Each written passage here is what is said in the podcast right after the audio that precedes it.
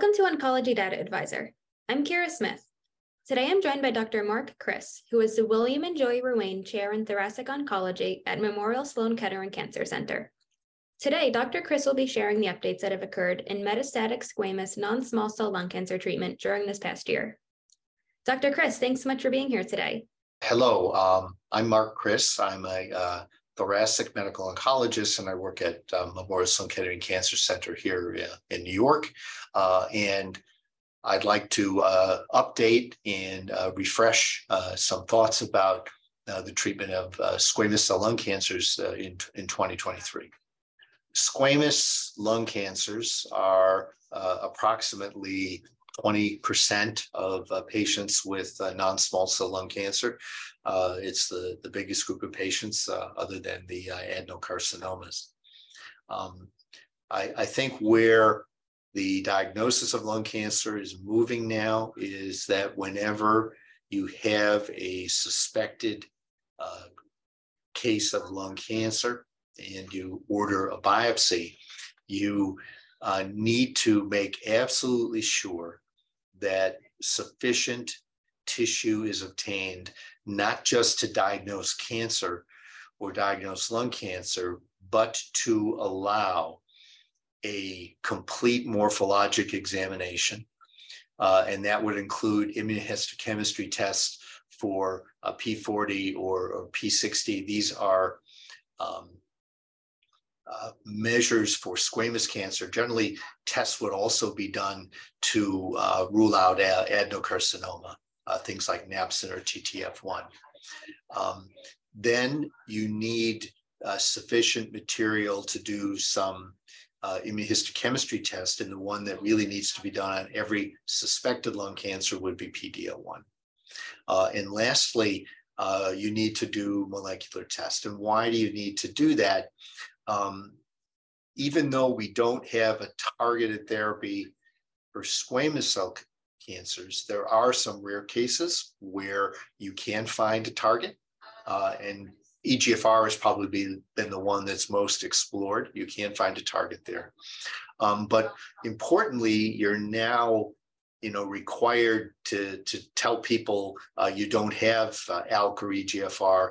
Uh, by people, I mean the um, uh, approvals of the payers uh, to get uh, checkpoint inhibitors, which would be a standard of care for our patients with squamous cancers. So I think it's pretty important to make sure sufficient tissue is there for molecular. And I would urge you to please work with the uh, partners that you have that do the biopsies to get sufficient tissue and to order the comprehensive testing for morphology, for IHC, and for NGS, regardless. Don't you can't wait until the pathology morphology pathology is available. You need to get sufficient tissue and get these, these tests underway because you get some information. Um, once you, you know a patient has squamous cancer, again, the, um, the standard paradigms are, are about this, the same. Uh, for non-metastatic patients, you need to make sure that there's a role for surgery or not uh, for patients that are non-metastatic, if they are not candidates for surgery, either because of fitness or because of resectability, you need to consider concurrent chemotherapy and radiation. Uh, and in so doing, give uh, drugs appropriate for squamous cancers, and that would either be a taxane or gemcitabine with cis or carboplatin uh, and uh, to be followed by uh, a year of uh, durvalumab in these patients that don't have drivers that have squamous cancer. For people that have metastatic disease, um, you know, the standards of care would be combination of chemo chemotherapy and a checkpoint inhibitor. Uh, we now have more uh, checkpoint inhibitors uh, available. And, and again, it's just very interesting. In the, in the last checkpoint inhibitor uh, approved for lung cancer, cemiplimab, uh, there's a requirement now to make sure that the patient does not have EGFR, ALK, or, or in this case, ROS1 as well. So you need to do these molecular tests just even to facilitate uh, getting the approval for your patient. But standard of care in 2022 upfront would still be um, uh, cisplatin or carboplatin uh, probably a taxane, gemcitabine could also be used and a checkpoint inhibitor, unless there's a contraindication to any of those things. Um, what's changed in the last year? Um, one one thing that I think has led to a major change is the consideration for neoadjuvant therapy. Um, uh, in the past, any patient with locally advanced cancer that would be a candidate for uh, surgery, operable and resectable, uh, would not necessarily receive neuro, neoadjuvant therapy, but there was an approval this year for um, chemotherapy plus nivolumab in patients that are candidates for neoadjuvant therapy that don't have EGFR, that don't have ALK, and our squamous patients would be uh, fall into that group. So I, I, I, think the use of neoadjuvant therapy and uh, giving a checkpoint inhibitor in the neoadjuvant space rather than waiting for adjuvant uh, makes a lot of sense. Uh, and I think that's one uh, approval in 2022 uh, now available as a standard of care in 2023 that I think has changed uh, therapy as well.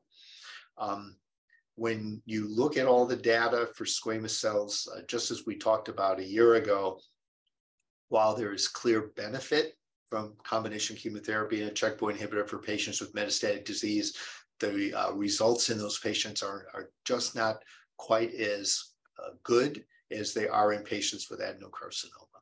So we continue to have this, I'll, you know, I call it the treatment success gap for patients with squamous cancers. It doesn't mean that they can't benefit, but it does mean that the likelihood of response and, and uh, better outcomes is, is smaller. Um, uh, I think what that does is to push us to look for new therapies for these patients, and there's a lot of research going on uh, for that. Um, but there isn't anything that is uh, on the immediate horizon uh, that would uh, uh, make sense uh, that uh, there would be an availability of another treatment. So I think uh, firsthand, it's uh, uh, chemotherapy plus a checkpoint inhibitor, unless there are contraindications, then, then also additional chemotherapy if, if there were uh, pro, disease progression. Um, these patients are candidates for ipilimumab and nivolumab. I'm sorry, yeah, ipilimumab and nivolumab, dual checkpoint inhibition too, depending on PD-L1 status, depending on TMB status, and, and um, you know that is something to be uh, to be considered. Uh, a couple other things. Uh, number one, if you have the diagnosis of squamous cell um, based on a tiny biopsy, you know the recommendation is to still do molecular testing on that because on a tiny biopsy, it, it's not as certain uh, that is is pure squamous cell. Uh, and um, uh, if it's a tiny biopsy, I think in the NCCN guidelines uh, say this as well, or at least they used to. Uh, you should consider doing molecular testing if you if you have sufficient tissue on a, on a tiny biopsy.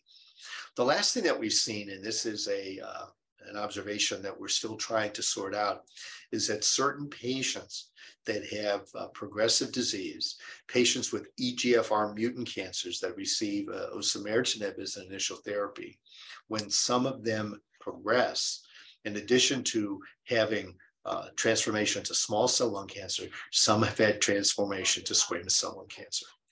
So it's not impossible that a patient with EGFR mutant disease would indeed have squamous cancer. Uh, it's occasion rarely seen actually at the time of diagnosis, but can occur after treatment with osimertinib. Um, uh, I think in those patients where you are um, doing a, another uh, uh, deciding for treatment after progression on, it, on osimertinib, you really need to get tissue to rule out transformation to small cell or squamous, uh, and also to get the most comprehensive uh, molecular testing. So I think to summarize in 2023 with squamous cancer, uh, we have therapies, uh, use multimodality therapy whenever that can be uh, successfully employed. Uh, yeah. Neoadjuvant therapy is becoming more and more available, uh, more and more useful. And for me, it's my preferred treatment. Uh, if you have a patient with locally advanced disease where chemotherapy or adjuvant immunotherapy is in their future, I would give the treatment neoadjuvantly. Um, look for those. Um, uh, please don't be reluctant to order molecular testing because somebody might have squamous or might have small cell. Just order it Uh, and, and the information you, you, you may be surprised and have some kind of useful piece of information there or not. But, but to wait until you're sure of the diagnosis and then go back uh, does not do the patient the best service.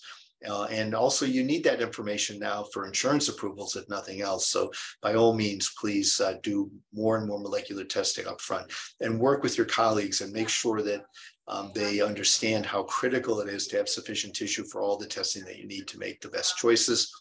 Lastly, whenever you have an opportunity, if you have a patient with squamous cancer who's fit and of a mind to do a clinical trial, look for the availability of clinical trials in your uh, practice in your city uh, and see if you can connect them because that's the only way we're going to advance the cure of, of squamous cancers. Great. Thanks so much for sharing all these updates today. Thank you for listening to Oncology Data Advisor. Be sure to subscribe to the podcast so you'll never miss an episode. In addition to our podcast, the Oncology Data Advisor site features expert perspectives and news stories on the latest in cancer research and treatments, all found at oncdata.com.